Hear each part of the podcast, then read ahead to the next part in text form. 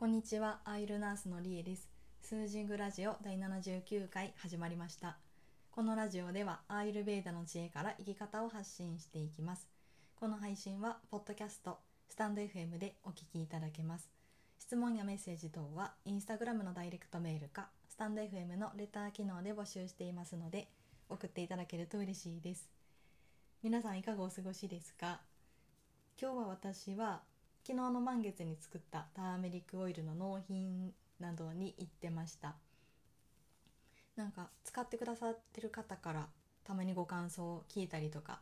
えっとするんですけどなんかステロイドに頼らなくても良くなってきたとかそういったお言葉もいただいていてすごく嬉しいですね。ターメリックオイルはまあご自宅で作れる常備薬みたいな使い方もできるので是非あの作り方を覚えてご自宅で作れる人が増えたらいいなと思っていてワークショップも開催しているのでご興味のある方は、えーと、ホームページをご覧ください。はい、で今日は私種子島のナームーバーンさんっていうお店で太鼓式マッサージを受けてきました。人生で2回目の太鼓式マッサージですね。めっちゃ爽快でした。なんか満月のせいかむくんでたんですよね体が。朝起きても顔がパンパンで。でなんか引っ越しで環境も変わったこともあるし移動とかがすごく多くてそう多分バータの乱れかな。なんか便秘がちで流れが滞ってる感じもあったんですけどかなりすっきりしました。ね誰かに何かしてもらうっていうのは定期的に必要ですよね。なんか私はやっぱりセルフケアっていうところを中心にあのお伝えしてたりとか学んでたりするんですけどやっぱり時には人の手を借りてこうやって癒してもらえるっていうのはすごくいいなと思いました。で以前あのアーユルベーダと太鼓式マッサージは根元がつながっているっていうお話をしてたんですけどちょっと調べてみました。でなんか太鼓式マッサージってその体のエネルギーのラインをなんか刺激していくっていうのを聞いたことあってまあ、実際にそう書かれていて多分アーユルベーダの言葉でマルマっていうエネルギーのポイント、まあ、ツボみたいなものですよね体にたくさんあるって言われてるんですけどあのリンパだったりとか神経とかが多分交差してるような場所でタイマッサージではそういうところ流れを良くしたりとか筋肉をほぐしていってその各器官の働きを正常にして自然治癒力とか免疫を上げてくれると書かれています。でアーユルベーダの講座でもお伝えするんですけどやっぱりマッサージとかこういうタッチングですよね肌に触れてもらうとか肌をマッサージするっていうのはすごく体も心も癒すんですよね。で特にそういうところではあの太鼓式マッサージってバータにいいみたいです。バータのエネルギーを整えてくれるっていうことで載ってますね。なので神経伝達とかそういう動きの部分を整えてくれるそうそういうことみたいです。なので今日の私にはまさにぴったりでしたね。なのでバータの乱れ疲れとか疲労感とか、まあ、精神的なストレスとか体が何リズムが滞ってるとかそういうのを感じた時は太鼓式マッサージでこう筋肉をほぐしてもらったりとか整えてもらうようなことってすごくいいですね。だから私今日むっちゃすがすがしいですね。はい。夜なんですけど今。あの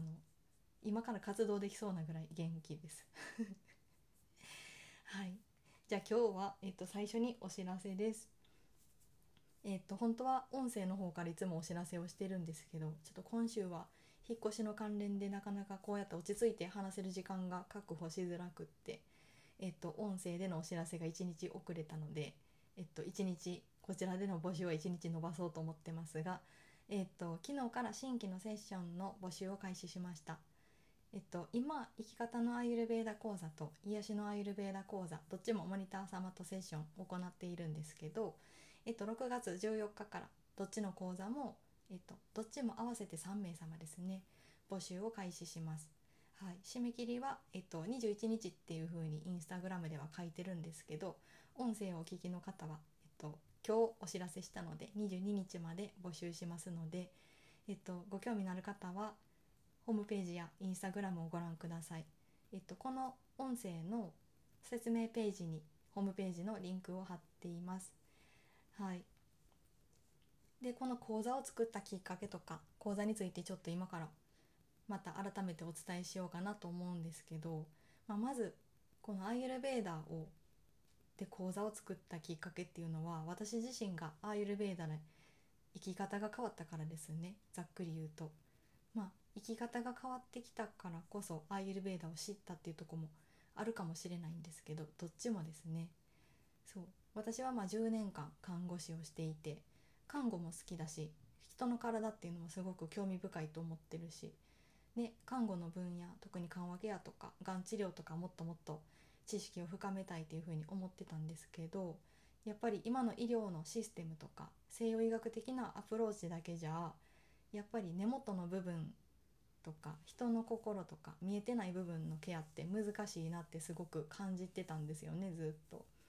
でアーユルベーダっていうのは病気になるまでの段階を7段階に分けてるんですよね。なので健康から病気の発症っていうところまではグラデーションになってるんですよね。西洋医学だったら、まあ、健康か病気かどっちかの捉え方になるんですけど。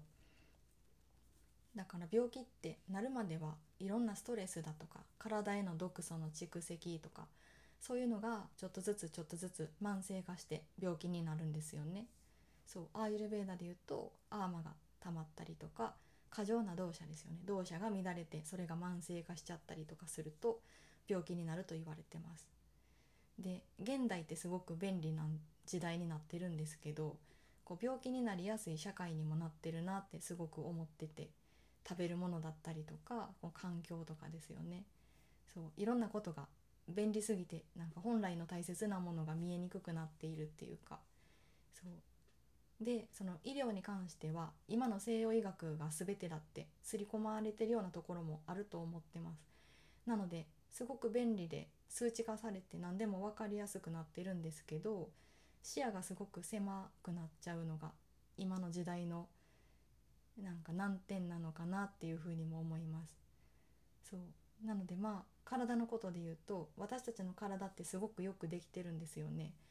だから病気って本当は自分自身の免疫力とかで回復させることができるんですけど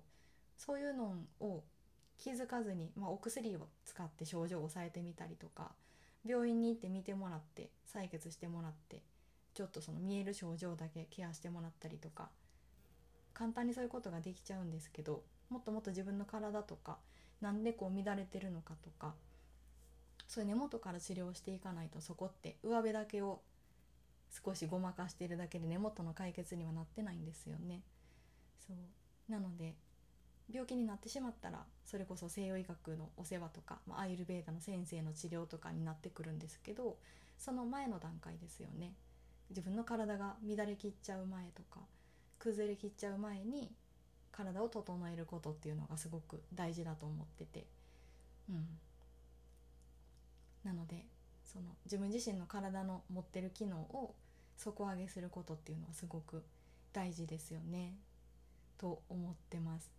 なので取り入れた方がいい食べ物とか取り入れるべき情報とかデトックスした方がいい毒素とか感情とかっていろいろありますよね。で体と心っていうのはすごくリンクしているので今まではこんな考え方私は持ってなかったです正直。看護師をバリバリとやってる時は。やっぱり目に見える数値ができるところを評価にしてたからその心とかに寄り添う看護っていうのは考えてたけど体と心がリンクしているってそのアーユルベーダ的なそこまで何て言うんでしょうね確信を持ったことは考えられてなかったから今はもうこうやって体と心は密接に関わってるってすごく感じるので。なので私たちはこうやって体肉体を持っているし心も持っているし魂を持ってこの地球上で生きているのでこのどっちの方面からケアすることっていうのはすごく大切だなと今は思ってます。そうアーユルベーダではこの3つが健康であることがすごく大切だと教えてます。はい。なのでアーユルベーダ的な考え、まあ、食事の取り方とか生活の習慣とかいろんなことがあるんですよね。その気持ち心の性質が今どうなってるかなとか。なのでそういうのを取り入れていくとちょっとずつ体も心も毒素が取れて本当に素直な自分らしい状態に戻れますなので自分らしい状態に戻ってくるところがスタートラインだなと思っていてそうすると自分が望んでいることっていうのも分かってくるんですよね。この今の願望とかじゃなくってこのもっともっと根元のところから自分がどんな風に過ごしたいのかとか何を大切にしたいのかとかどんな風に生きたいのかとかそういう考えを感じられるようになるというか、うん、なのでそういう意味も込めて「生き方のアーユルベーダ講座」っていうタイトルで、えっと、講座セッションですね。個人セッションを作っています。はい、なので私の個人セッションの内容はまずアーユルベーダの基本の動作理論とかもちろん入れていてアーユルベーダから見た体とかそういうところも入ってくるんですけどやっぱり自分の体の声を聞くこととか自分が今どんな状態かを認識することそういうところもすごく大事にお伝えしているつもりです。はい、あとはまあ生活処方箋として実践ですよね。あのどんなことが取り入れられるかとかそういう方法も一つ一つお伝えしていってます。はいそうなのでまあ毎日すごく忙しくしているとなんか本来の自分自身純粋な自分自身からどんどん離れていっちゃってそのその場を生きるのが精一杯みたいな状態になるんですよねなんかひどい場合はもう生きてるのがしんどいとかそんな風になってくると思うんですよね。なんか自分らしく生きられてないことの積み重ねとかストレスの蓄積とか食事の乱れとかいろんなことが重なって精神的にめいっちゃったりとか体がもう壊れちゃったりとかそんな風になってくるのでそう。なのでそういうことってやっぱり早く止めたい、うん、なのでまずは自分自身をケアすることとか知ることっていうのは本当に大切だと思ってます。それが数ヶ月後とか数年後とか人生とか生き方が本当に変わってくると思うので、はい、なのでまあ今悩んでることがあってもなくてもアーユルベーダを知ることっていうのはすごく生きるヒントになるなと道しるべになるなと思いますね。なんか5,000年の歴史を持ってるんですけどアーユルベーダって。だから本当に人類の哲学って言われるぐらいまあ教えてることは本当に深いんですよね。医療なんですけど医療以上の本当に生き方の哲学だなと思ってます。なんか時代はすごく進歩しているけど人間の体とか心とかって多分大昔とさほど変わってないはずなんですよね。そう。なので昔からこうやって大切に教えられてることの中には今に必要なことっていうのもすごくあるなと思ってます。はい、で、えっと、今生き方のアーユルベーダ講座のお話からしてたんですけどもう一個癒しのアーユルベーダ講座というのがあってこっちの講座はこの1個前の生き方のアーユルベーダ講座のサンスクリット語の表現とかちょっとややこしい内容っていうのをもうちょっと噛み砕いて分かりやすくまとめた内容になります。なのであのセッションの時間を60分かける5回にしてて全体的に少しライトにしてアーユルベーダの基本とか癒し部分はあのお伝えしてそうアーユルベーダの優しいところとか癒される部分を知って生活に生かすような講座になってます。だからこの1回60分が本当にあっという間で毎回すぐ終わっちゃうんですけどはい楽しくセッションしています。生き方のアユルベーダ講座の方は1回90分になってます。はい、そう。でセッションが1対1なのでその都度ご質問を質問を受けたりとかあのなんか聞きたいこと例えばスパイスが好きな人だったら講座で紹介する以外のスパイスについてもご質問いただいたらまた時間時間を置いてお答えしたりもできるのであのお気軽に質問はしていってください。はい、でなんかまあ1対1でセッションをしているとなんか生活の中で活用して変わったこととか最近のお悩みだったりとかなんかいろんなお話を聞いたりするので毎回人によって講座の内容っていうのはちょっとずつ変わってくるんですよね。これもな楽しいなと私は思ってます。はいなんか講座の感想もいただいたりするんですけど日常生活でのそのご家族のいらっしゃる方はご家族での関わりで感じることとか、まあ、自分自身の感情とか思考の面とかそうなんかそういうのを何て言うんだろうな客観的に心の性質とかを知ることで自分のこともだし相手のことも何て言うんだろう冷静に対応できるというかちょっと離れて客観的に見て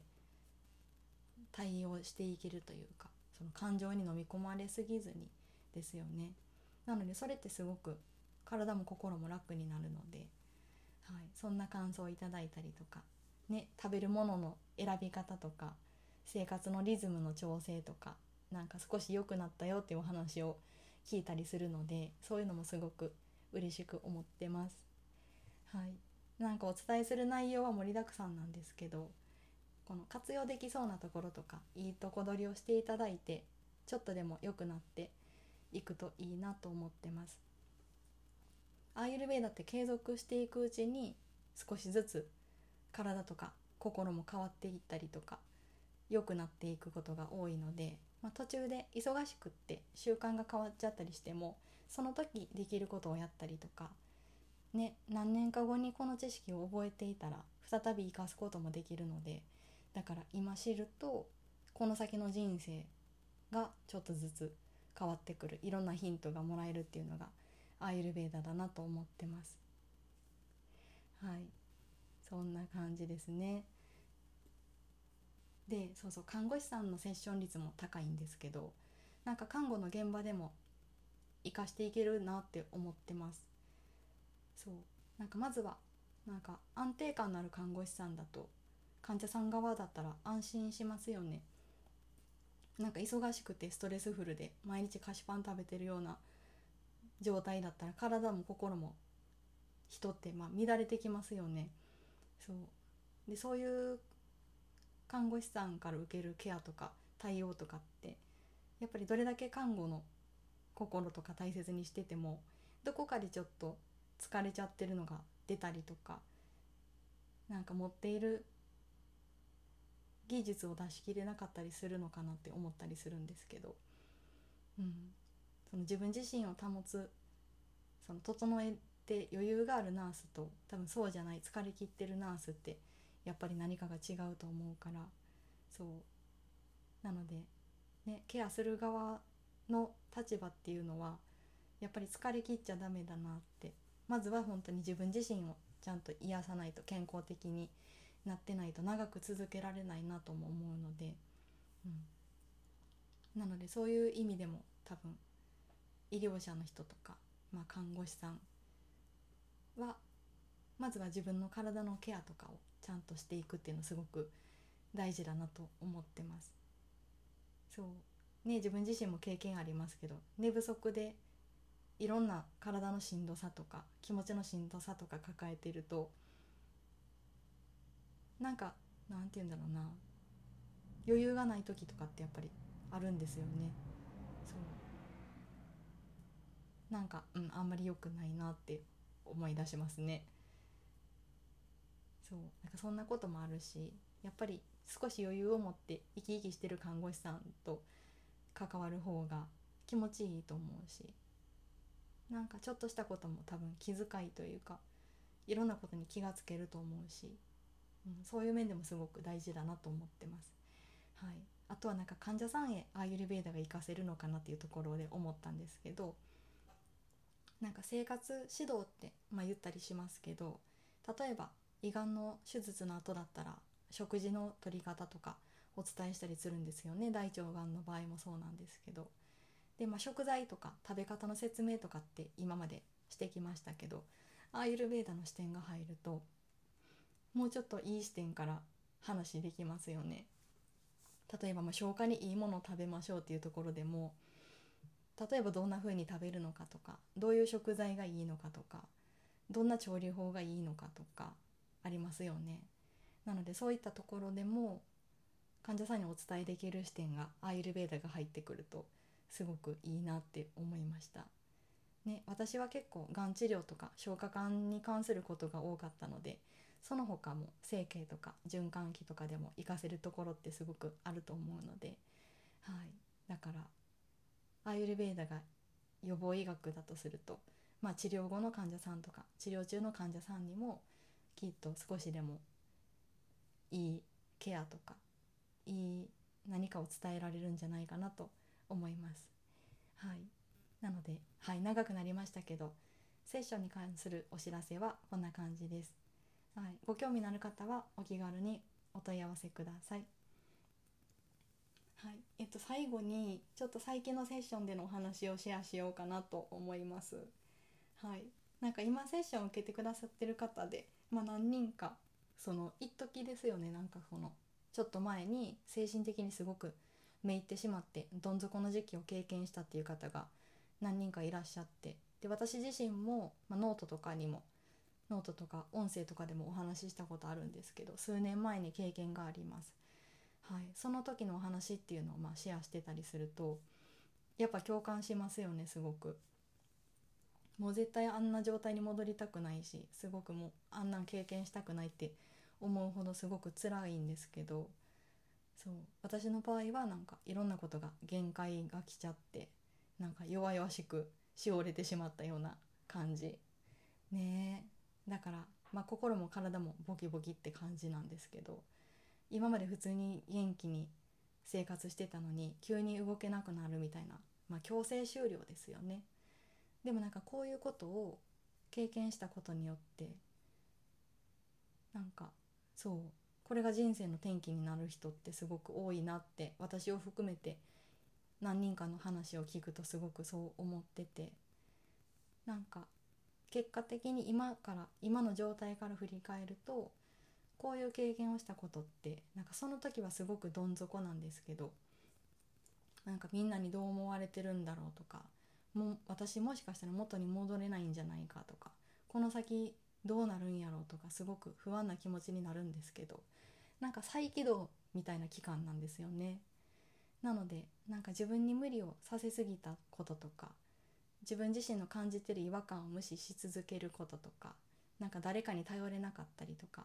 いろいろ自分の生き方を見直すこともあるしその自分の生き方とか本当に望んでることとかやりたいこととかを考え直すきっかけになるんですよね。そうだから私の場合だったらなんかもうここまでどん底まで来たらじゃあなんかもうこうなったらもうね自分の望んでることとかなんか何なんだろうって紙に書き出した記憶があります。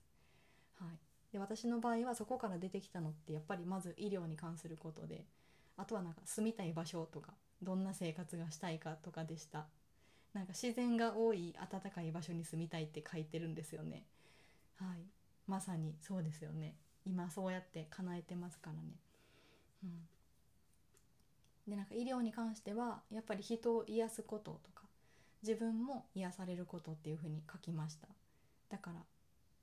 人を癒すだけっていうのはやっぱり自分の身が持たない。それ人の自分のやり方もやり方っていうか働き方にも問題があったかもしれないけどやっぱりどっちも癒されることってすごくいいなって思ったからそう人も癒せるし自分も癒せることって何かあるのかなっていうふうに考えててそうアーユルベーダはそこも人を根元から癒すしそのアーユルベーダをお伝えすることで私も癒されるというか元気が出るというかそこは今叶ってるなと思ってます。はいまあ、ちなみに私自然治癒力とか人間の持ってる回復力っていうのもすごく興味があったのでそこから免疫に関することも勉強しててリンパですよね。リンパについても数ヶ月勉強しに行った経験もあります。はい。ね、あとはなんかアロマセラピーとか音楽療法とかクレイセラピーとかヒーリングとかいろいろ調べたんですけどはい。なんかこの中ではやっぱりアーユルベーダにすごく興味が出たのでアーユルベーダの道に進んでいます。ねまあ、こうやってどん底からあの方向転換することってね本当に人生の転機だなって思うんですけどだからこうやってもし今現状で精神的にすごく追い込まれてるとか抑うつ状態になってるってすごくしんどい時期を経験されてる方がいらっしゃったらこのしんどさっていうのはずっとは絶対続かないのでここから何か転機とかチャンスとかがあると思うのではいなので少し何て言うんだろうな自分をケアして整えてからあの何かいい方向に変わっていくと思います。ね、ある人からはそうそうなんか神様が与えてくれたとの何て言うんだろう試練というかそういうきっかけなんだねっていう話も聞いたので、ね、本当にそうだなと思います。はい、なので、ね、とりあえず無理はせずにまずは自分を癒して再起動できるまで睡眠とか温かい食事とか日光浴ですね、はい、こういうのにまずは体を整えて体を整えて次が考えれるようになるかなと思います。はい、ちょっとお知らせから話はそれていったんですけどなんか最近こういう話を聞いてたので、はい、ちょっとシェアしました。ねあれが何年前なんでしょうね。私の場合は45年前になるんですかね。そう。ほんまなんかどん底やなと思いましたけどねすぐはい這い上がったわけじゃないけどねこうやって方向を変えざるを得ない状態に持っていかれたので強制的に、はい、今ではすごく良かったなと思ってます。はい。そんな話でえっと最初に大事なことはえっと今生き方のアイルベーダ講座と癒しのアイルベーダ講座のセッションを、えっと、3名様ですね。本当に3名様だけで募集してますのでご興味のある方は、えっと、お問い合わせください。締め切りは、えっと、22日音声の方は22日までにします。はい。ホームページのリンクは、えっと、こちらの音声の説明欄に貼っています。あとはインスタグラムからでも大丈夫ですのでまた、えっと、詳細を見てみてください。はい。じゃあ今日はこの辺りで終わろうかなと思います。最後まで聞いていただいてありがとうございました。りえでした。